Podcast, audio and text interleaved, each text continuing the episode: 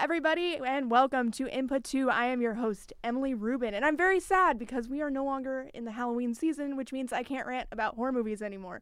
But we do get a rant about other movies, I guess, so that's very cool. With me today, I have two new voices. So over here we have, Trevor Sheffield. and then, Sam Lance. yay, new voices. I keep wanting to say faces, but none of you can see them. Our voices, not the faces of the internet. That's very, that's too deep for this podcast. Get out of here. All right. So today we're going to talk about a very uh, popular film, I should say. It's more of a meme more than a film, and that is the one and only Shrek. I love the faces I just saw when I said Shrek. So it, it should be common knowledge by now that you know a reboot has been announced. How do we feel about that? Uh, can I tell who's making it, or are we saying no, ab- uh, and we're gonna talk about it a little more, but like, go ahead, say it. it's being produced? Okay, so this requires a bit of context at the start. So a few years ago, um, Universal Studios, the people in charge of, they currently own Blue Sky Animation, who did the Ice Age movies, and they're also responsible for um, Illumination, which is responsible for Despicable Me, The Minions, The best movie.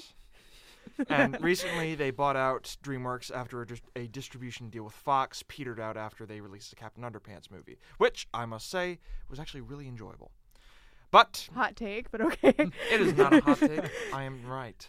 Now, as I was saying, uh, so uh, after this, uh, after they had been bought out, there was talks of Shrek Five in the making. hmm To which everyone responded, "Okay." Why? But now we've got but now we've gotten more news.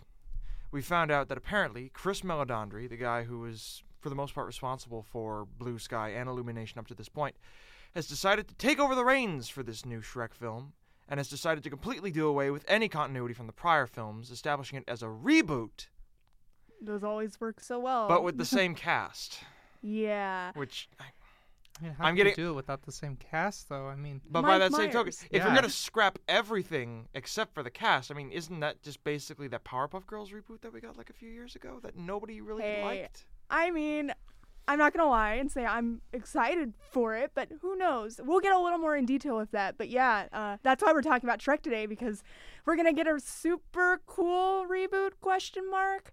So let's talk a little bit about the OG Shrek because you know that started all of this. So Shrek was released in May on May 16, 2001 by the uh, DreamWorks Animation Company.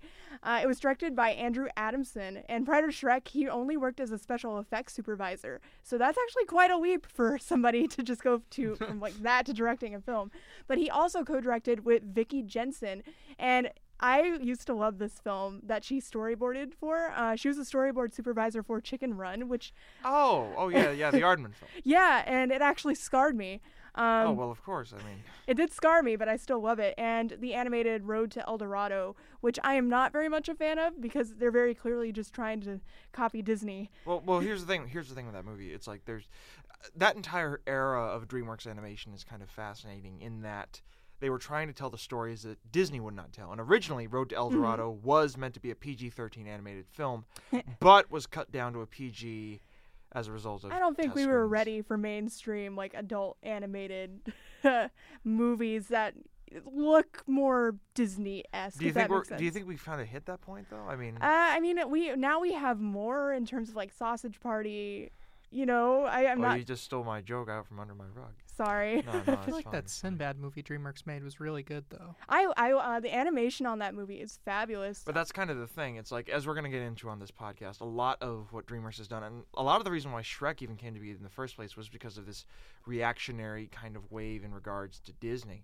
Yes, and, And- they have quite the complicated relationship, as we will get into. And it's my favorite topic in all of Oh, it is- animation. it's it's it's the it's like uh, you don't really see you know people talking about the the beef in animation these days partially because you know there's a lot more emphasis put on like oh the the nonsense that comes out of things like Suicide Squad and partially because if you say something wrong about the animation industry they can blacklist you up like nowhere. That's kind of why Boss Baby won, got like awards. well, I mean, Boss Baby. I'm gonna reiterate, Boss Baby. I think that film traumatized me. It's like here's the thing. I work. I, I used to work, and I kind of work in a movie theater. And I worked in a movie theater when we got Boss Baby for its grand premiere. Well, not the grand premiere, but you know what I mean. Yes. And so it's like everybody at the theater was like, you know, I, this isn't gonna work. We were like the Titanic. It's like, oh, the Titanic ship that's uh, never gonna sink. We were like, yeah, yeah. n- I- hmm. and then I got into work that day, and every single screening of DreamWorks's The Boss Baby was sold out for two days straight. Well, And then at the end of my and the end of that weekend, I was like, you know what? If this is getting so much, why not see it? And so I went to go see it in a fairly packed house in 3D, in 3D. and I've not been the same man since. And I don't know if that's a good. Well, that was your fault. So I'm a I don't know what to tell masochist, okay? That's what I do. I I willingly went to go see Norm of the North in theaters. You know what? We're gonna stray back to Shrek because when you bring up Norm of the North, it's time to stop. It is time to go back to safety. I, safety, Safety of and Shrek.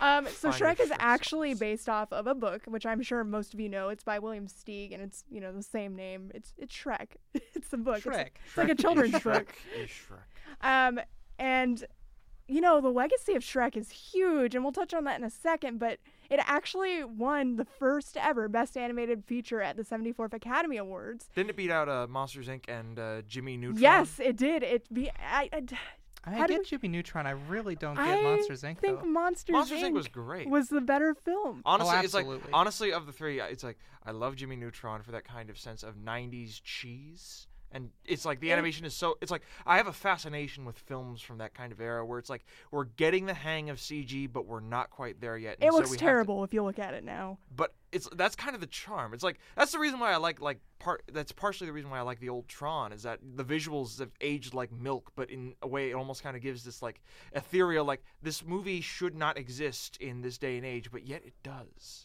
You know, if you watch Monsters Inc. though, that movie still holds up Yes. incredibly Oh, completely, well. Yeah, Completely. Better Pixar did a fabulous than- job. Yeah. Oh no, it's like there's two. It's like there's two completely different ways that you can do CG. It's like uh, from that kind of time. There's you know CG that's done right, and then there's CG that's done wrong. But over time, it basically becomes its own visual style as opposed to being techno- technological like hangups. Yeah, Nickelodeon didn't exactly succeed in that.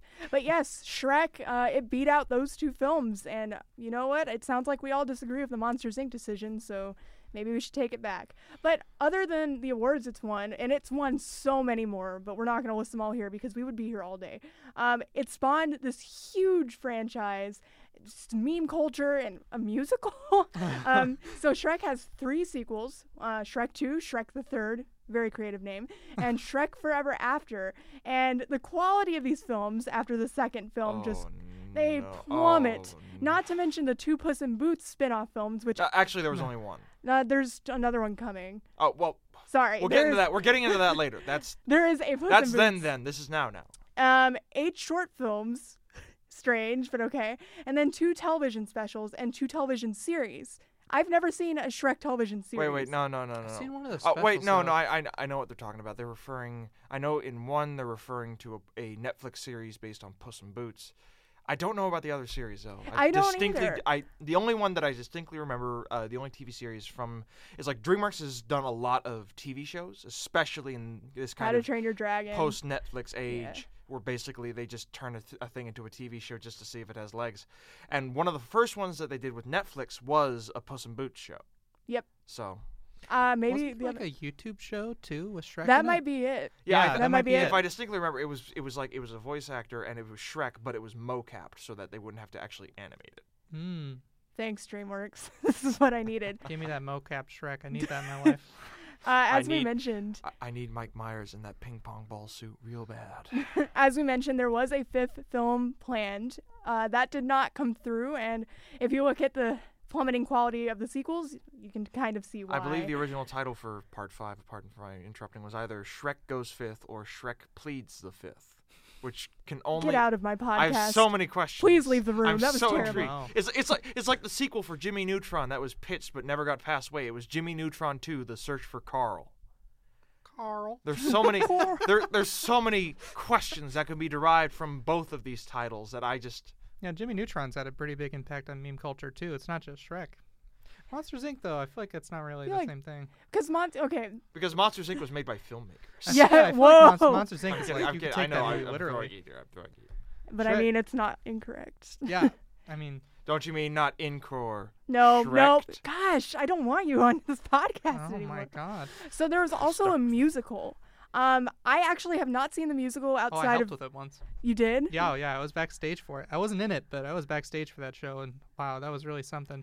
Remember, there was one time when they were doing the performance, and the wing on one of the dragons, like, uh, or on the dragon character, like, because they would they like moved them during the show. Right. I'm like waving my arms to show you, but you can't see. Um, but like the the wing stopped working, so like it was like me running around backstage, like I need to duct tape this right now Oh, because no. this goes on in like five minutes. It like barely happened, but I mean it did. Like it went out there, so You did it. Yeah, the I- I did of it. theater. I've seen um when I, I've seen it on Netflix. I haven't seen it live, so I personally thought it was not needed. Um, yeah, it really didn't. Like being backstage and hearing those songs many many times, it did not feel necessary. I'm as a never going show. to watch it again. I can't see. I can't imagine having to work that show like every night. I've I've never seen the Shrek musical, but the more that you guys talk about it, I really want to see it. It's um so interesting. Little side note. Oh, I know. I, I've seen bits and pieces. I've seen like clips of like, oh, the actors doing their thing, and it's like, this was a great idea. I saw um Hamilton last summer, and the lead Aaron Burr's character. I was looking at his playbill, and he was Donkey in a Shrek performance Ooh, on Broadway. So that's interesting. I guess I wish I knew his name, but I, I threw the playbill. Donkey. but he was actually quite good. So I, I mean, maybe Well, I maybe mean- he was a great donkey too. I don't know. But uh, the musical was created in November 2008, and it toured the U.S. from July 2010 to 2011. Um, yeah, I'm not sad I missed that. And then Shrek also kind of inspired the rise of like these satirical fairy tale animated films. And the one that comes to mind that I distinctly remember going to the theaters and hating, and I st- looking back, it's even worse. It's Hoodwinked. You know, Okay, I uh, loved that as a C- kid. can I can I can I You give can- a hot take? Hot take. I'm the I'm Mr. Hot Take tonight, everybody. Everybody, watch out. Put on your flame retardant clothes. I thought Hoodwinked was well written, but it was it was its lack of good animation. I mean, it's like they tried to write off the animation in press by saying, "Oh, it was inspired by old Rankin Bass cartoons." But it's like I, I, I speak a big game about how you know like old computer animation like has a charm to it. The animation in this film, and especially in the sequel, is just bad, even by my standards. Yeah, no, I mean, I'm, not I'm not. I'm not trying to discredit the work of the animators. No, no, but it's like if you want to see like the, almost the epitome of like bad theatrical quality animation as of that time, this is your benchmark. yeah. When's the last time you watched the original Shrek? Because that animation does not hold up at all. Oh, The I watched it last does. night. Yeah. It's uh, especially textures. Yeah, they look really bad. They're not particularly good, but I didn't find them offensive. you No, know, I but could look at it, but I, I, I, it's been so long since I've seen Hoodwinked, I can't particularly remember what it was like. But I, I just want to point out that the original Shrek is not aged as well as the second one does. And I think when people remember what Shrek looks like, It's if the they have, second. yeah, they think of the second one. well, you know, but hoodwinked, and then we need to move on because we're not talking about hoodwinked. Uh, just like the character sheets that they have to make like the designs, they aren't good. So like even though Shrek's animation isn't necessarily stellar by today's standards, like. I can look at them and be like, "That's a nice looking character Yeah. in concept." Like, well, well, it's like before we move on, I'm gonna get us back to Shrek. Is it okay if I can point out like a funny anecdote from the first movie? go for it. Okay, so while on production for the movie, y'all remember that moment where they're going back to Shrek's shack after he's met Donkey, and Donkey's looking around and he's like, "This boulder, that is a nice boulder." You probably remember the boulder in that film, the one on the, the hill. The So- boulder was my childhood. Now, now, there's a reason why Donkey says that. It's because the animators were really freaking proud of that boulder, and they wanted some admittance that they, that that boulder was worth the time and money to make. Are you serious? They literally rewrote part of the script so that Eddie Murphy could point out how good the boulder looked because the animators and, te- and and modelers took a lot of time making that boulder. I hope that one day I am so proud of something that I can like write an entire script sequence about it. or Three not a animators sequence, died to like- make that boulder. I mean, probably. They had to go back and forth through San Dimas in the snow He has with a laptop. ever since I asked Trevor to be on this podcast. He's like, "Can I talk about the boulder?" so I'm It's so like it's one of the best stories about this movie about how the entire script was partially changed just so that we can give that boulder some lip surface. God darn it, So to you animators who might be out there that animated that boulder, God bless you. or modeled it rather, or whatever. But Same thing. All right. God bless you, you beautiful, but I mean people. I, I was I was trying to. Never mind. Continue. So we've talked about how Shrek did incredibly well, and it's become this huge sensation, huge franchise. We didn't even get into the games and everything. It's a big thing. Super Slay. So on Rotten Tomatoes, it has an 88% audience rating. Um, sorry, it has an 80, 88% critic rating and a 90% audience rating, and that's pretty typical. Usually, audience ratings are higher than the critic rating, but um, for an animated film in like 2001 to get an 88%, uh, I think that that's very telling. A not Disney Oh, animated right. film, because obviously Disney was it owned the market when before DreamWorks came in. There was really no big competition. So for the first foray into like 3D animation, like going against Pixar, that's incredible. It's like other studios attempted to kind of ride that wave. I distinctly remember uh, Fox. They tried to upstart an animation division with Don Bluth, who was responsible for The Secret of NIMH, Land Before Time, etc., etc. And a film that they released around that time, I believe, was called it was titled Titan AE, which attempted to fuse both uh, CG and 2D. It failed horribly. It closed that whole studio, didn't it? yes, it did. That was the one that shut the whole thing down. It made Michigan Vic- J. Fox come down from his ivory tower and just say, "Shut it down." Shut it all down. And I love Don Bluth, so that's a shame. Yeah. But what I like to do on this podcast is I like to highlight a positive critic review and a negative one because I find they're very interesting. Uh, the positive review I have is from Matt Brunson with Creative Loafing. Odd uh, publication name, but awesome job, Matt. Uh, he says the first Oscar for Best Animated Feature went to Shrek, an absurd choice. This is a positive review, mind you, to those of us who believed that Pixar's Monsters Inc. was the year's best toon flick. Still, this is nevertheless a snappy comedy and manages to stick it to the entire genre. I picked that because, like, we all, even right here, we're all like, yeah, Monsters Inc. should have won. Yeah. Um, and that doesn't discredit Shrek, especially for like we hadn't really seen this jab at Disney before. Yeah. So yeah, yeah, yeah. I don't really. It's definitely a positive review, and I love the description of it as snappy. I don't know. I just like his little It's review. got a little bit of whip fire to it. It does. Um, and then the negative review I have is from Christy Lemire with the Associated Press, and she said, after a 90-minute onslaught of in-jokes, here's the real punchline: Shrek strives to have heart. Supposedly, there's a message about beauty coming from within, but somehow it rings hollow. What do we think about that? Well, they're not wrong in a way. Yeah, tell me what do you why? why? Well, it's like they say it's nothing but in jokes, and it's like that's partially because oh, it's winking, making winks at nods at you know obviously fairy tale features and kind of the tropes that have become to associate with them, but also because um, can I get into this? Uh, what? Go ahead. The big the big thing behind Shrek, the reason why Shrek and DreamWorks all kind of okay. Nope, we're gonna get into it. Okay, we'll save It's that for later. secret. but otherwise, I can I can kind of completely agree with you know in jokes, uh, but that's ki- it's like I can't really agree with it not having heart because I do feel that it makes a sincere effort at you know it's it is built on in jokes and kind of references to other things, but it's at least trying to use that to springboard a greater point about the media that we have. Yeah. What do you think, Sam?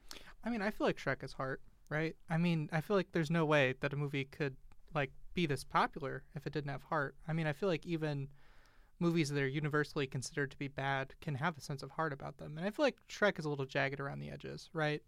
And it's certainly not as much of a polished like it's not as polished as like Monsters Inc was. Not to go back to that, but like you know, I feel like there there is heart to the story that they're telling, and it's clear that the people who made Shrek were really passionate about making Absolutely. Shrek. Yeah, Yeah. No, I I definitely agree. Um, to say Shrek doesn't have heart, I think I I have, I have to wonder if you even really watched the movie fully. Now, I I think it's fair to say, and I know Trevor we'll get into this a little more.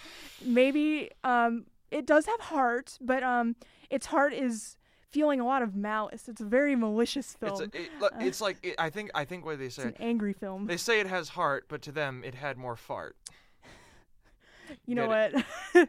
I I feel like some people really don't like the kind of humor that Shrek has. I think if you don't like Shrek's humor, uh, this is not the film for you um, because Yeah, it, So it's consistent. If you don't like that kind of s- cynical, kind of like late '90s, early 2000s kind of humor, in addition to fart jokes, like a lot of fart jokes, like this man lights a, f- a campfire with his own flatulence jokes, then I'd say that's a that's a no bueno. yeah, but even despite our criticisms, this this movie destroyed the box office in a good way. Uh, the opening weekend, it made over 42 million, and then like that's for an again, I'm highlighting like an animated, not Disney film. That's incredible. So what you're saying is that all the other films that year got completely and utterly shut out of the box office. Uh, in some ways, depends what mean, movies you're talking about. Didn't Monsters Inc. do pretty well? yeah, too? Monsters Inc. did fabulous. I'm just saying, for Shrek, a not Disney movie, to do so well, it did fabulously. So what you're saying is that they got Shreked. Did you just okay? Bait and switch, baby. you know what? I'm gonna bait and switch over to the film. Dear Lord. um, so let's talk about Shrek a little bit, like the movie. What are some of our we've criticized it quite a bit, but what do we love about Shrek? Uh, well, coming from the perspective of somebody who's like very invested into the animation industry, some aspects of the film that I, I find genuinely interesting from a historical context, and also it's just coming from the place that it was in. It's like the era of animation that it, it kind of was sprouted from was this one where everything had this kind of genuine quality to it, and also this kind of idea where you know the beautiful people were the ones who always won. You know, it's like in Sleeping Beauty and you know most Disney features at that time. It's like ugly was evil, you know, darkness was evil, the bad guy was the bad guy. And here it's subverting that kind of trope that was the norm at the time and using it to make a greater point about how we treat outcasts in society. Yeah, no, that's a that's a great point. Sam, what do you think? I, I feel like, yeah, there's like a definite theme on, uh, in the first two movies, which are the ones that are really worth watching. I feel like, you know, the, the main characters feeling insecure about themselves and how they look and things like that is a serious, like, a theme about them. And I feel like that's. I, I feel like this could be wrong, but I feel like that's not something that's th- during that time period before Shrek came out was something that was commonly something that would be in movies like that. Especially not a mainstream movie. Yeah, Yeah, you're absolutely right. So we love Shrek, right? We all do love Shrek in some way, or at least we have a lot of nostalgia for it. So I can't imagine if you're listening to this, you not having seen Shrek. But you know what? I'm gonna, maybe you haven't. So you two, tell me, very very basic. What is Shrek? What Oh. is it? Okay, so Shrek. Shrek is the story of a vaguely Scottish ogre who lives in a swamp who doesn't want people around because he's an outcast and pushes away the people he loves. In which case, there are no people at the start of this film because he's the stereotypical ogre. But then, one day, a bunch of fairy tale creatures are made refugees upon his land by an evil king who tries to crashly commercialize everything. And in order to get his swamp back, he must go rescue a princess for the king with the aid of a talking donkey voiced by that one guy from Rush Hour. And through shenanigans abound, he finds love and ultimately true self worth from within. That really sounded like you just read it off of like IMDb. I just came up with all that off the top of my head. That was really nice. That was great. I mean, it hits most of the major points, you know. Yeah, like you should write for IMDb. Like, that was awesome. Maybe. Wow, I don't think I have to add anything to that. Does. IMDb have a writing team? Or no, it's just random people. Hmm. it's like the Wikipedia then, or it's like Wikipedia then. That's why you can't. You can kind of trust IMDb a little bit, but yeah, no. Um, what are our favorite parts of the movie? I, I feel like my favorite part of Shrek is the part where they go to the castle. Um, just because I Duloc, right? no, not Duloc. no, no, that that. I oh. mean the the tower where um, oh, oh, Fiona is. oh, okay. I just remember thinking that the fire and stuff there was really cool. Yeah, as a kid, I think that was probably my favorite part, like seeing the dragon and everything. Yeah, I was I, was, I remember I was watching Shrek 2 the other day and I I just had never really thought about how the dragon like doesn't really appear in the second one at all. no, Yeah, like that's just that character's just gone until Shrek the third. Is that a bad thing? Well, I mean, they do re- they do reappear in Far Far Away Idol. Well, or no, the, wasn't there an end credit scene? I No, I'm not Far sure if Far it was. Away Idol isn't a credit scene. No, no, it's wait, a oh, bonus on the No, DVD. I'm, I remember now. They were. She comes back in the end credit scene when we meet the donkeys. That's that's what I was saying. Like, is that Oh, a bad thing? You 'Cause know, That's that's right, that's, yeah. when we get a hint of the horrors to Even a- come. even as a kid, those little babies, I was like, that ain't right. I, I, I, I more so question the logistics of it. I mean, just like nope, My nope, question nope. for the second one is why do they take that carriage like all the way over there instead of just um like having the dragon fly them to the ca- to the castle where Fiona's parents are? Like why You do know, because it's, Shrek it's like 4D explained it's it. like in Lord of the Rings. maybe. Why don't they just ride the eagles? It's about the journey, Sam. they? I it's guess about it the is journey and Eddie Murphy sounding really obnoxious and Mike Myers making a funny yell. Yeah, but um, in the first movie, something that always stuck out to me, um, I just, you know, I always thought Shrek was fine, um, but I think as a kid I kind of missed the whole like the hype around it. So when I watched it last night, I was like, okay, maybe now I'm smarter and wittier. And a lot of the jokes are just so forced. And again, the time is different. Like now we live in an era where it's not uncommon for animation to have this type of humor. It's not uncommon to have a bunch of, you know, adult jokes slipped in. But I couldn't help but watch and be like, wow, you're really trying for that, aren't you? You know, I feel like when you watch anything, it's got the whole you have to accept this. I try, try to remember what the word is for that. Suspension of disbelief. yes. I feel like during the early 2000s, it was easier to get an audience to willingly suspend their disbelief and Yeah. laugh at something than it is today. I feel like today, like the reason why jokes from some of those movies don't really land is because we have a much higher barrier of entry before we are willing to suspend our disbelief than we did then. Yeah, that's true. Is like in this kind of post Pixarian age of films. I, I realize they're still making movies, but you know, not obviously quite at well, the yeah, same. they're still like, l- making movies. They're not at the levels of which they once were. No, they are not. It's like in this kind of post Pixarian age, it feels like films are more willing to, you know, be aim higher with their humor. Yeah. But back then, because this was kind of untreaded territory, they just decided to go all in on the gross out, like, like Yeah. hardcore. Like the, like I said, the opening of the film is your main character wiping his butt with a fairy book, and then, you know, to to Smash Mouth. Yeah. I'm, I- I'm trying to find the words to describe the sequence, but it's already ingrained in all of our minds, so I, it bears no description. I completely forgot Smash Mouth was in this movie. You completely forgot Smash Mouth. last yeah last night. Shrek is the reason why Smash I Mouth is still making d- money. I know. I, saw them live once. It was uh, kind of an experience. I think you might be the only person that I've ever met that's like acknowledged Smash, Smash Mouth as anything but a meme and not Well, like a they played in my town. Um, Oh, and I remember I was there with uh, with a few friends, and um, Was this They- before the meme or after the meme? this was like a few years ago. So this was definitely oh after my the meme. gosh. Oh, pre-meme. E- they- Hold on, everybody.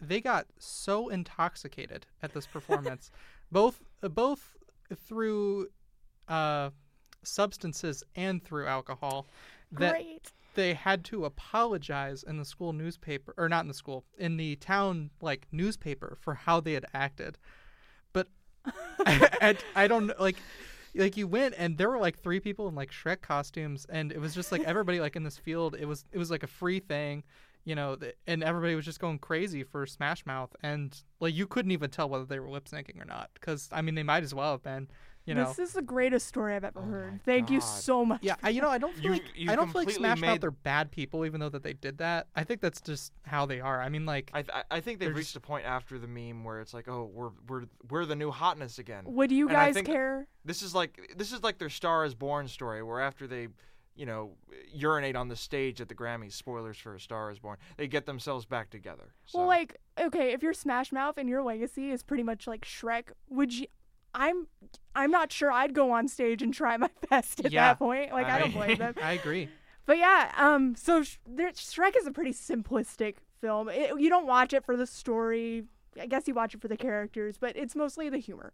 Um, but what's really interesting about Shrek? Are you ready, Trevor? Are aye, you aye, ready? Captain. We're gonna get into the making of Shrek with one of my favorite people to talk about, Jeffrey Katzenberg. Oh my God, So- Jeffrey K. and Michael Eisner. Um, I there's an article by Kim Masters with the Hollywood Reporter, and she does a really excellent job of doing the best like TLDR of this entire thing. So I just want to give it a shout out to her. Thank you so much, Kim.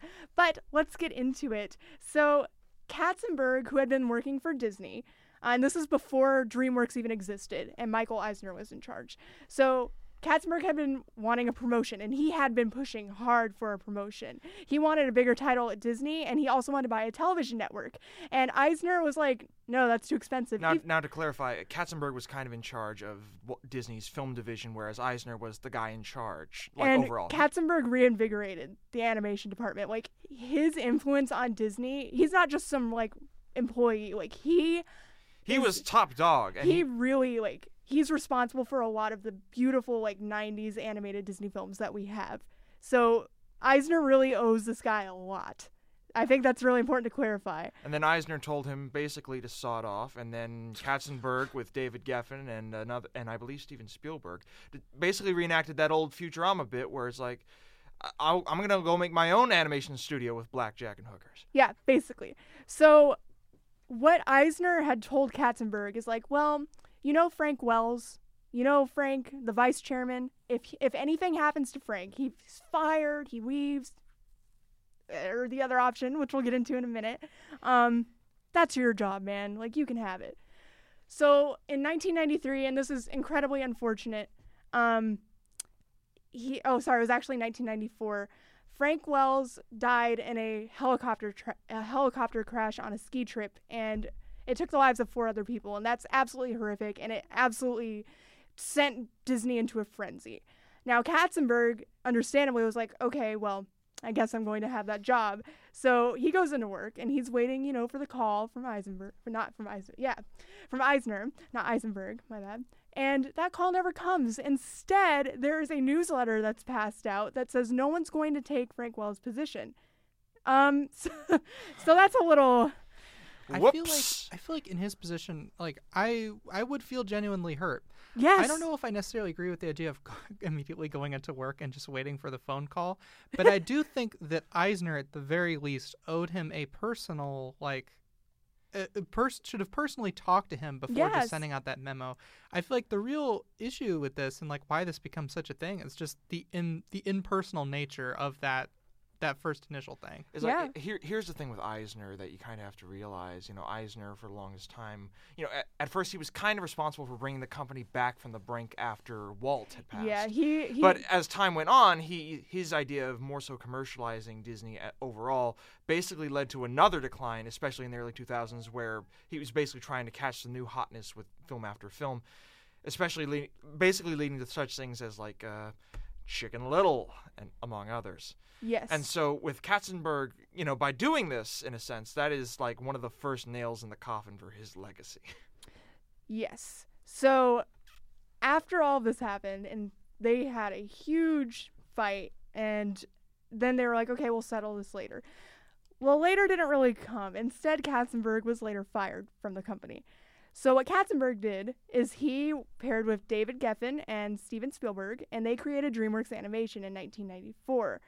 And not we all know DreamWorks is doing relatively well. It's it's Yeah. basically the biggest competitor to Disney and Even, Pixar. b- but by that same token, recently in, in recent years, they've been dealing with some, you know, they, they, their films have not been as big of hits as. No, you they know, haven't, but they are still competing with Disney. Right. Um, yeah, I didn't know until like I read this for this that that- that DreamWorks was that new of a company. I'd always figured they were like an old thing. It Oh, feels like no, they're no, like no, no. forever, doesn't Yeah. it? I mean, the DreamWorks like producing house maybe, but otherwise, you know, DreamWorks Animation has only been around since you know the three of them decided let's just make an animation studio so we can get back at Disney. and Yeah, there's my w- thing is like maybe it just feels that way to me because like my whole life I've Yeah, always grown up with that it's just Disney and being- Pixar. Yeah, And as a kid, I didn't know the difference. Yeah. They Yeah. were all just animated films. You know, weirdly enough, I'm actually older than Shrek. Am I older than? Sh- I am older than Shrek too. That's crazy. What? Wait. No, what year Shrek came out? uh, 2001. Oh, yeah. 1998. I got a two-year jump. Oh wow, you're all babies. I'm 95. 90, Gosh, I'm Oh 97. dear God, gosh. Oh man. kill me. I was somewhat older when Shrek came out. But yeah, so um this this this little fight right here between Katzenberg and Eisner, this is what made DreamWorks versus Disney. Um, and I just kind of want to side note this because I think it's funny. Um, Katzenberg filed a massive lawsuit against Disney. Um, it was like it cost Disney 27 million, not including legal fees. Isn't that crazy? Wait, I thought it was 270. yep. What did I say? You said 27. Thank you. Not 27 million. No, 270 million. Thank you for catching that. Well, because 27 would just be like a drop in the bucket for yeah, Disney. that's but- like a penny to them. Yeah. Like, I, I just think that's so funny because like, it's Disney. You don't expect them to like really lose, and even they didn't necessarily lose, but that's a hit for any company. Oh, company. completely, completely. but like I um, said, the first stake in the coffin.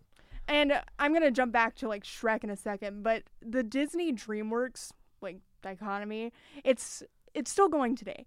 Um, and it's funny now because we're in this awkward cycle of sometimes Disney rips off of DreamWorks and DreamWorks rips off of Disney.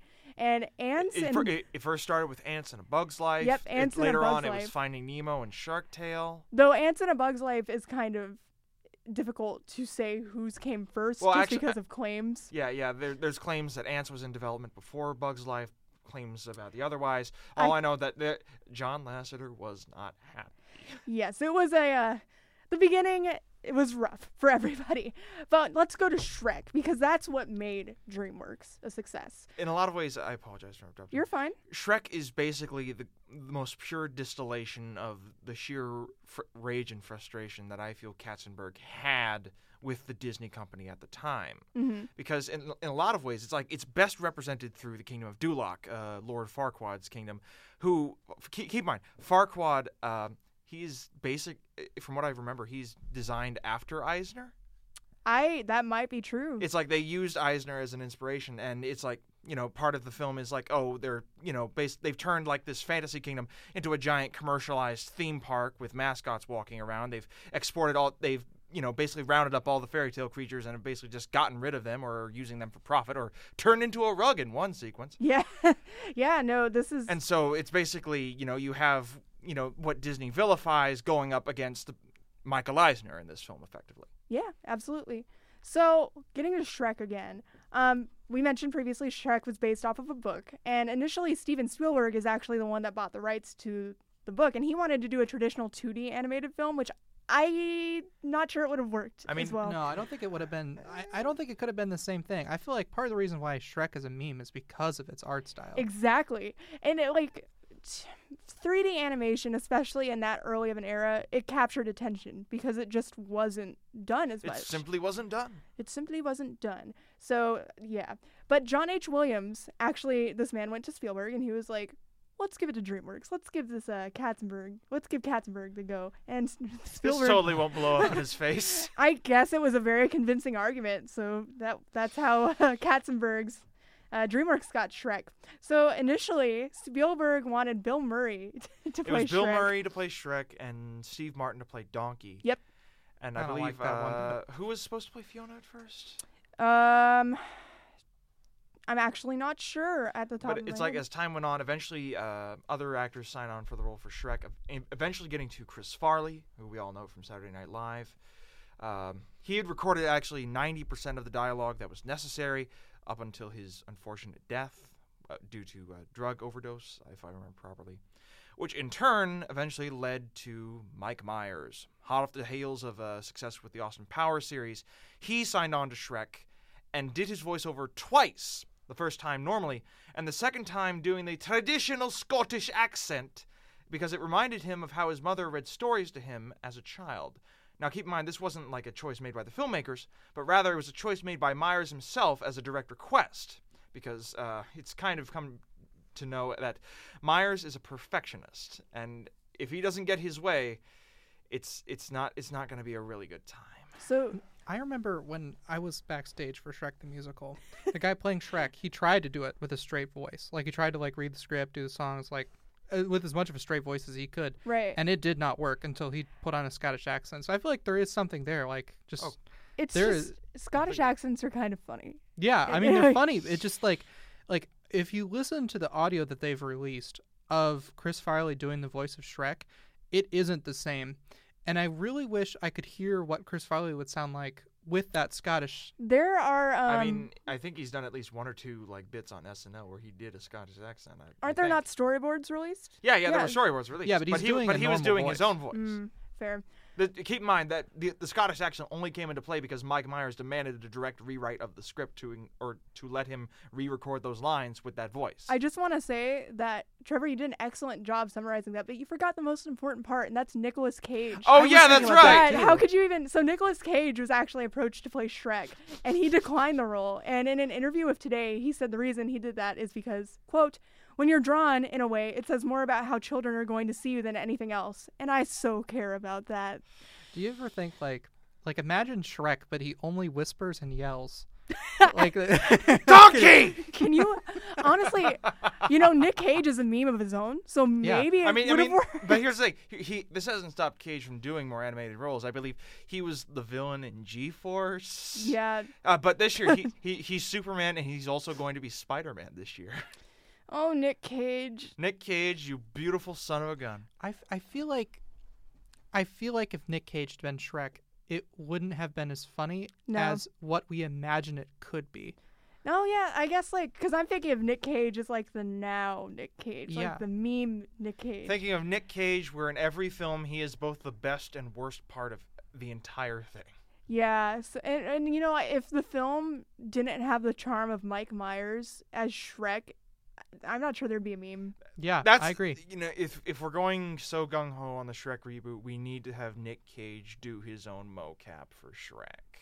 You know what? I'm gonna say no to that one. I'm I'm gonna gonna counterpoint and say it would be great. I'm gonna counterpoint and say let's talk. We've already talked a little bit about you know it hasn't necessarily aged well in terms of visualization, but is it still good enough to like hold up? And it, it's obviously not a Jimmy Neutron. Um, it's not Oh, a hoodwinked. I I don't think I could watch Jimmy Neutron again. Not to dis- d- detract from Shrek, but it's just like like I don't like.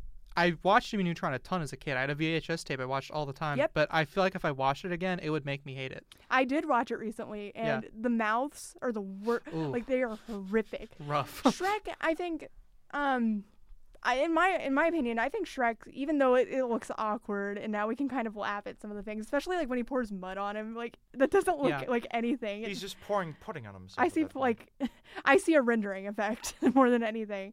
Um, but there are so many films that look worse. Uh, I think they picked a style that holds up well. It kind of reminds me of like kind of a strange comparison because it's a video game, but like The Legend of Zelda Wind Waker, Oh, like- yeah, yeah. because it's so stylized, it doesn't look dated like you know the N64 titles. I don't know. One thing I always wonder about Shrek is like, would Shrek have even become a meme if its third movie hadn't been bad? Like, is Ah. it? Is You it? know, I actually we're gonna talk about that. Yeah. Um, but- Okay, sorry. I no no no. I personally am not sure because the the hype for Shrek before the third movie and Yeah. the anticipation for the third movie. It's like they were going, they were firing on all cylinders before the third movie, and this is going to kind of. It's like, is it okay if I can kind of like give a proposition as to why the Shrek series kind of declined? You can you keep asking me, just do it, man. Okay, well, I feel I feel that especially after the third film and the fourth film, eh, despite its efforts to try to kind of course correct after the sheer nonsense that was Shrek 3 or Shrek the Third, I feel that the reason why Shrek kind of petered off in public consciousness until the whole meme thing came about was because he became the beast that it was tr- that he was talking about to begin with. And when I say beast, I mean another cr- crassly commercialized film that tries to make those same kind of jokes about the big leagues, but you're already in the big leagues. You are no longer you you know you you talked about fighting the man, but now you are the man. So it basically lost that charm of like the little guy. Yes. Yeah. So it's it yeah.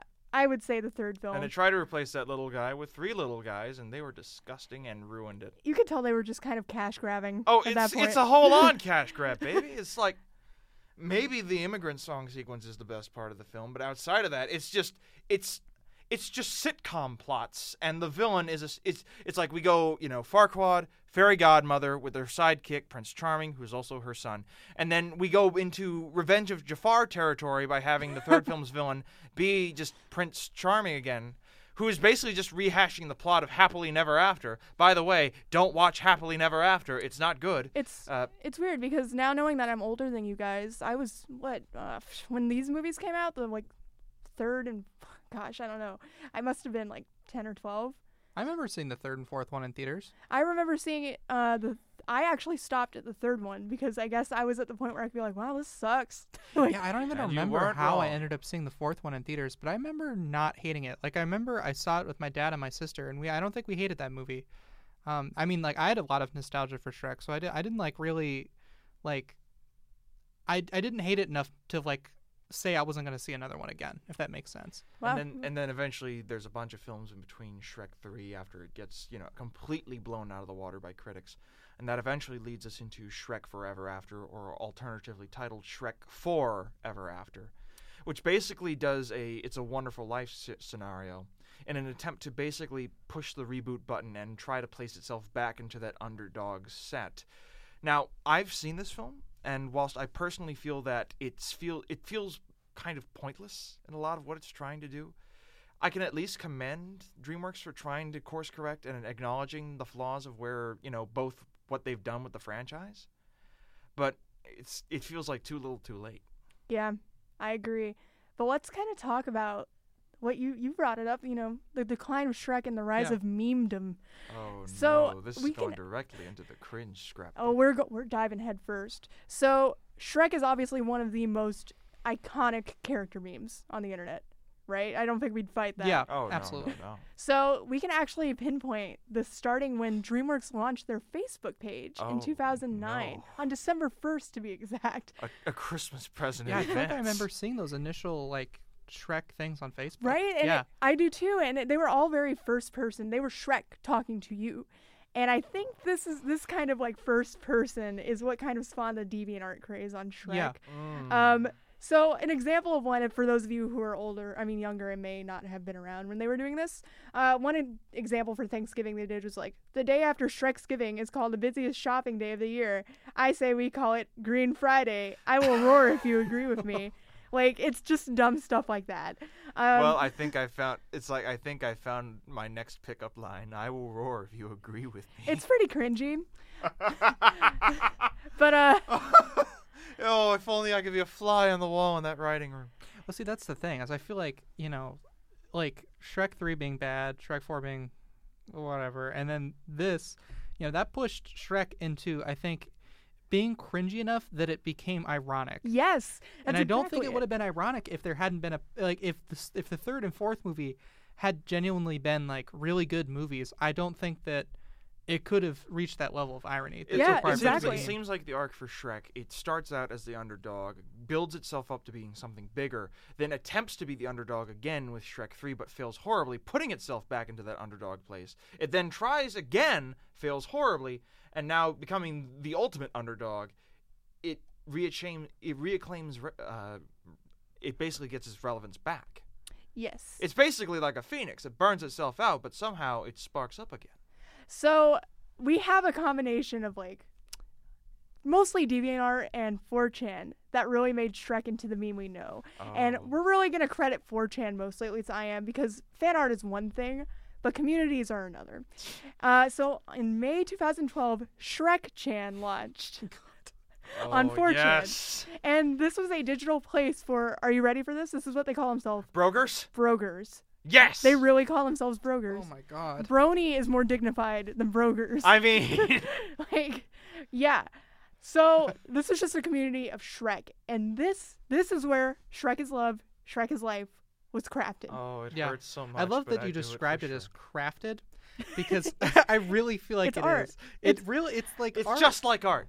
um I feel like memes can be art. you know again i'm sure that most people know what shrek is love shrek is life is but come on describe it for me Okay, well, you see, when a mommy and a daddy love each other very much, they get together and they make one of the most slightly disturbing internet videos using Garry's Mod animation tools I've ever seen in my entire life, featuring a, a young, a person implied to be a young boy or a young man, and their immediate devotion to Shrek, preying upon him every night.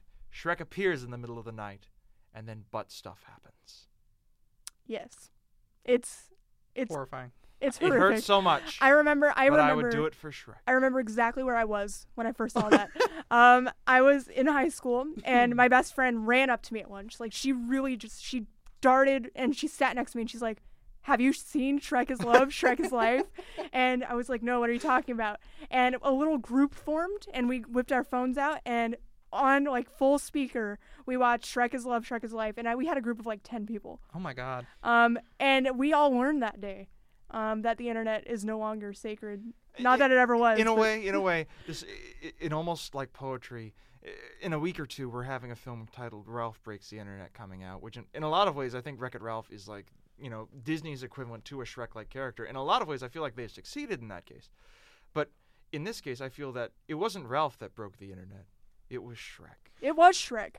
Now you say like you felt like in an instant the internet seemed less innocent to you, and I feel like The internet was such a wide open frontier. The, the you know the information superhighway, and then you're going along your way. It's like wow, this could help people. We could use this to connect hospitals. We could talk to people on the other side of the planet.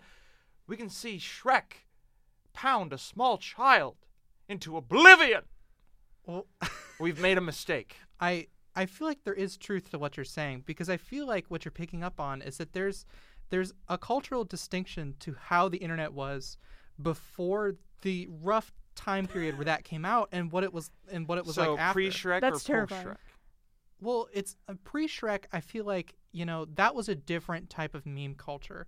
That's I feel like when you have you know the memes with lots of like That's the Trololo, dialogue that's the, text, you know, Rage Comics, Yeah, Le Wife. uh, probably the more innocent Facebook ones where there's a top text and a bottom text and an image. And I feel like once Shrek is Love, Shrek is Life came out, and some of the other memes that are like that, they're Mhm. very like 4chan influenced and more imagery based. Yes. I I feel like that's when memes started to go the direction that I feel like they've gone now, where So- they've become they've become more abstract. Yes. So what you're saying is that before Shrek, it was a lot more rel- quote unquote relatable humor, and once Shrek is love, Shrek is life, and the entire green wave came to pass, that uh, the meme community, that memes in general, uh, basically entered this new renaissance of absurdism that has come to characterize this kind of uh, Gen Z, you know, wave of humor. Well, I feel like there are two avenues I feel like to creating something really funny. One, I think, is to be really relatable, but I also feel like shocking people is another way to I feel like to really, and I feel like that's when the internet started to teeter towards. That is more what the collective, like understanding of what is funny, became more shock based. and that's where we're still at right yeah, now. I, I agree. I agree. We're still in the Rena Shrek, no. the Shrek of no, I'm no. trying to find a good word for it. Uh, trash is the best I'm word. garbage. I throw garbage around the ring, and then I start eating trash. We're highlighting Shrek is love, Shrek is life because I think that is the most popular Shrek meme. But I mean, we also get dumb stuff like Shrek for Smash. We get Shrek Yeah. for Smash. We get this one's going in my cringe collection with it, where it's like a, it's a stock photo of him with like a Polaroid camera from like an ad that they did like way back in the day. So Shrek has just taken the Got internet it. is Shrek basically, um, and I think that uh, you know companies are aware of this and they're like, it's time. And now we have a reboot coming. And it's Yeah. being made by the Minions people, which means that the Rena Shrekissance may be coming to an end. Yeah. Because I know for a fact that knowing these people, knowing Illumination and their tendency to make well, I, I don't know if Illumination is going to be taking over the franchise proper. This, this is likely still going to be a DreamWorks production, but overseen by Mel and Meledandri. I feel like it's going to rely a lot more on the Illumination be- standstills of relatable humor, easy access, anybody can laugh at it, but by that same token, nobody can laugh at it because it's all just base level jokes and being made for as cheap as humanly possible for the maximum amount of money. So this is 17 years after the original. Uh, it's going to be Oh made. God. It's not even 20 years old. Universal Pictures is taking over. Um, and like you said, uh, the director of the best animated film in uh, this the history of ever, really. You know, I'm starting to get the feeling you may be pulling a, a goof on us when No. you say that. What? No, Lion King is nothing on Despicable Me. I, I was thought- Minions? I thought that you were- changed my life for my God. better or for worse. for better. But yeah, Chris Meladari, and I'm so sorry if I messed up- Meledandri. Meledandri. Uh, he's directing it. I'm not particularly a fan of his work, but more power to him. And he's also going to head a new Puss in Boots. I'm. I feel like I'm not really a big fan of his work either, so I can really agree I- with I- what you're I- saying. it's like I I can understand why Meledandri works. I can understand what where he- he's gotten to. He's basically trying to fill up the power vacuum that John Lasseter after. Well, I mean, I think most of us have an idea what happened with John Lasseter. Do we not? yes. Yeah. Uh, go. I- I, I mean, f- very brief. What? what okay, happened? John Lasseter, he was basically the Disney wonderkin for a while, effectively acting as a modern day Waltz, only for it to kind of be realized after basically that he'd been known for being touchy with his employees Yes. and be, get known to get very drunk at parties, partially due to the fact that he owns, owns a vineyard, but that's not the point. He did not act as a boss should. And and plus he was also known for kind of making movies like for personal means. It's like Toy Cars 2 only happened because he thought, "Hey, wouldn't it be funny if Mater was in Paris?" And I'm pretty sure Car Toy Story 4, the only reason that film was happening was and don't cite me on this, was because he wanted to make a love letter to his wife and only that. and potentially get more toys because he really liked toys. I like the silence that is No. no. after that. I feel like it's a bad idea. I, it's I feel like it's Oh, a bad no, idea to is- reboot I, Shrek. I, I feel like that's consensus. This is a genuinely bad idea on most, if not all, fronts. I'm not sure about And- Puss in Boots because I feel like, you know, there's more leeway with that franchise. But by that same token, Shrek, it's not even 20 years old. It's like we've entered this point in the culture of Hollywood where we just ceaselessly recycle everything. And it feels like we're we're getting to a point where we're just recycling the same stuff that we saw, regardless of its original quality. I feel like reboots and things like this should only be saved for films where it's like the director can bring a completely new take to it or otherwise improve a failed project. But Shrek, despite its warts, despite its boils, it still functions. People still watch it. People still watch those movies. And that by rebooting it in this kind of illumination esque wheelhouse, you're directly stripping it of what made it unique to begin with. It's not being made by underdogs who are trying to fight against the system. It's now the original Shrek is now this reboot. It's being made by the system. It's basically being made by algorithm, and it's it makes it re- utterly pointless. You feel you might need Very, to talk to somebody. I think I do. Shrek. I think I do. I just I feel like I I I'm str- I believe strongly on these things. I'm a film critic, so I feel like oh, uh, you know when you remember something like Shrek, you remember how you remember it as a kid. You remember the nostalgia, and that becomes part of it. And my gut feeling is that Shrek is not as strong without that nostalgia. it isn't. And I feel like you know when I watched Shrek as a kid, I feel like at least my mom was pretty annoyed by Shrek, and I feel like you know it's something. I feel like you know once you strip it of that you know that childhood view that you had, that nostalgia, it just can't be the same. Yeah. And, I just feel like Shrek, without its sense of humor, without those things, it is a product of its time. You know, and if you you try to make something like Shrek in this day and age, I don't think it can work because it's Mhm. a different time. But they've You made know? it work. They've they've basically made the same movie three times at this point. They've made Despicable Me. They've made The Grinch. But- they, they've made it's they've made their own different, though. Working- That's not working Shrek. financially is not working in terms of is it a good film? Yeah. Um, I feel like th- their new Shrek is going to do ut- utterly gangbusters. In oh, terms it's gonna money. do but fabulous, it's, it's that not, doesn't mean it's, it's no, be it's a not good even going to get anywhere near the same level of quote unquote respect from audiences that either grew up with the original. I'm not sure how kids would respond to it. I'm maybe they'd like it. I have a feeling that it's like with how I'm kind of viewing this, it almost kind of feels like Facebook. Originally, it was made by college kids tr- who wanted to meet girls online, and eventually, as it became more and more global and kind of co-opted by older generations, it lost that kind of sheen to it. It lost that sense of uniquity, or otherwise, you know, just kind of ambience to it, you know, despite its flaws. And now we live in an age where I don't really use Facebook. I don't really feel a need to. It's like it's just so caught up in.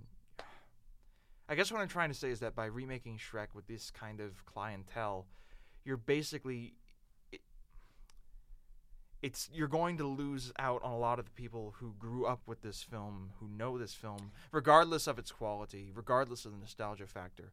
It feels like you're just going to sand down what made it work to begin with in order to appeal to the modern 21st century 2020 audience. I mean, yeah, but I'm not sure the film, and for me, I'm not sure the original film works. Oh no, no, it's like it's it's, particularly well. it's not deniable So- that I mean it's it's not like that film is flawed. It's like it does not really it's like on I its own. It, if it, ultimately just- this reboot um i think it's going to the despicable me films do insanely well especially amongst children um with this director it's going to be that type of humor and it's going to Yeah. make a ton of money and we're probably going to get a sequel more probably multiple sequels I can't wait for I can't wait for another 17 years. We're gonna get another Shrek reboot. This is gonna be like the endless cycle. It's it's like it's like Bioshock Infinite. shrek is love shrek is life man My thought is that you know it will do well, but I feel like it will it will be remembered by the internet in a different way. Like it's like yeah like it's hard to describe. i you know i think it's going to be one of those films that like people are going to see it it's going to make money but we're all going to hate it Yeah. you know what i mean like I feel like It feels like it's How- just going. It's oh, I'm sorry. It, it's like how I view it. I'm. It's like it feels like it's basically going to be the second coming of Shrek Three. I don't feel it that way. I feel it'll be different enough that it won't be the same. And I feel like the way that the internet views Shrek will change. yeah And I feel like that I think that will be a detriment to the brand to Mm. change what Shrek means to the internet. And I the honest truth is I don't think that what Shrek means to the internet is something bankable. Okay. I don't think that's something you can really make money off of. Yeah, how could you? Especially for kids. Like and like if you go and change that and you destroy the value of your property, then what do you really have left? And it's undeniable that they're going to try to bank on the meme material for this movie. It's like, I guess the best way I could sum up all of this is Grandpa's doing it, so it's not cool anymore. Well, you know what, guys? I hope it is good. Yeah, It I mean, probably oh, no, won't be. I'm, I'm, I, try, I try to be an optimist. I'm it's just not saying what I going to feel at be. moment. But you know, I It, hope it I'm could wrong. compl- it could completely blow my socks off, but so, final question, because oh my gosh, Shrek! There's so much Shrek. yeah. oh god, there's so much to Shrek and not enough to Shrek. We've touched on this. Ultimately, would you go back, watch Shrek, and remem- and recommend it to people who haven't seen it before? As a period piece of the early 2000s and with the context of knowing what is happening. Otherwise, Okay. I feel like with modern audience, it's like with kids, I'm sure it'd still click, but otherwise, I feel like if you're a normal film goer doing these kinds of things, I feel like there's a lot in that film that could really turn somebody off in the Yeah. first five minutes. I I definitely agree. What do you think, Sam? I would unapologetically recommend the second one. um, the first one, if I had Yeah. a child, I would show it to them before showing them Shrek 2 for the purpose of showing them the second one. You know, I I don't think the Shrek's a bad movie, and I feel like you know your average audience goer that can relate to that style of humor would like it. Mhm. Um, it's just, it's like what I was saying earlier. I feel like without that childhood nostalgia, it can't be the same. I agree, and I definitely am on the same page of Shrek 2 is great. oh, yeah. no, I love Shrek 2 is too. honestly enjoyable. Uh, but the first Shrek, it's fine. If I had kids, they'd watch it probably, and they'd probably love it. But it's not as smart as I think a lot of people remember it as. Um, so I almost feel like the know. second one's a smarter movie. I do Oh, it too. is, it it's is. definitely smarter. It's not just smarter; it's more enjoyable. Like Yeah. the characters really get a shine and everything. Well, I just feel like I, I feel like the the themes of Shrek 2 I think hit better than the themes of Shrek 1. Uh, yeah, Like I feel like, you know, like if you if you remember like Shrek 2 with like the themes of like Shrek feeling like insecure in his body, Mhm. those seem more genuine than the themes of like Fiona learning to love herself do. yeah, And it's the natural extension of the themes in the first film. it is, but it's I think that is a team with a bigger budget, more time, more understanding. it's kind of interesting because on the Disney side, I argue Toy Story 2 is the better than Toy Story and I Toy agree. Story 3. So you have Disney's sequel, and it- it's widely agreed. Trevor, it is widely agreed. No, no, no. You I'm, are I'm, I'm- wrong. no, I'm not. I'm not saying. I'm not saying. I'm not saying that Toy Story 2 isn't worse than the third one. I mean, obviously, Honestly, I feel that all three stand on their own merits. But by that same token, I'd have to watch them over again to kind of get a better idea. Toy Story 2 is the best film ever made. No, Toy Story Hot 2 is incredible. I love Toy Story 2. Oh no, I'm not denying that they're bad. Uh, that they're not good movies. they're honestly some of the best that we got. When I saw Toy Story 3 in theaters, I think I was disappointed by it. I was too.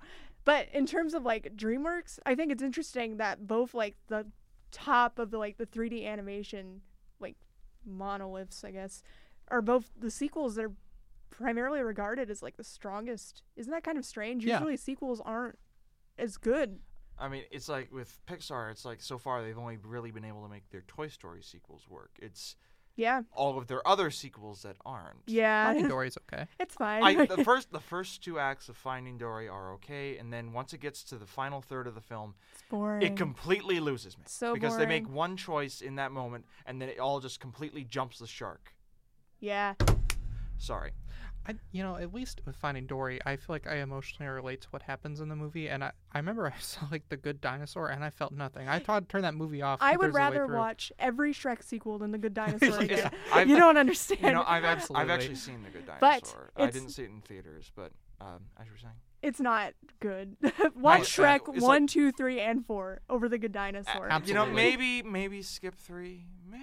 No, if it no, we gotta never even consider Maybe skip three. watching The Good. Dinosaur. Watch three twice if you're no, thinking no, about no, it. I- Listen, I would I would wholeheartedly recommend The Good Dinosaur over Shrek three. I mean, because at, at least at least with Good Dinosaur, the visuals are really nice, eh, and either way, Eh. Shrek- the backgrounds are the backgrounds are. either way, Shrek.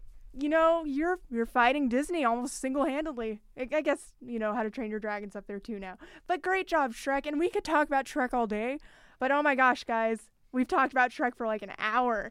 So, An hour of our lives will never get back, and neither will you, audience at home. because Shrek is that important. And thank you guys so much for joining me. And with me, your host, Emily Rubin. Today I have. Trevor Sheffield, the resident Shrekspert. Sam Lance. And again, I'm Emily Rubin. And be sure to follow us at ByteBSU on Twitter, Facebook, and Instagram, also our YouTube, and keep up to date with all of our content. Everything is posted to bytebsu.com and the Ball State Daily, so be sure to check us out. This has been your host, Emily Rubin, and remember, Shrek is love, Shrek is life. Get Shreked!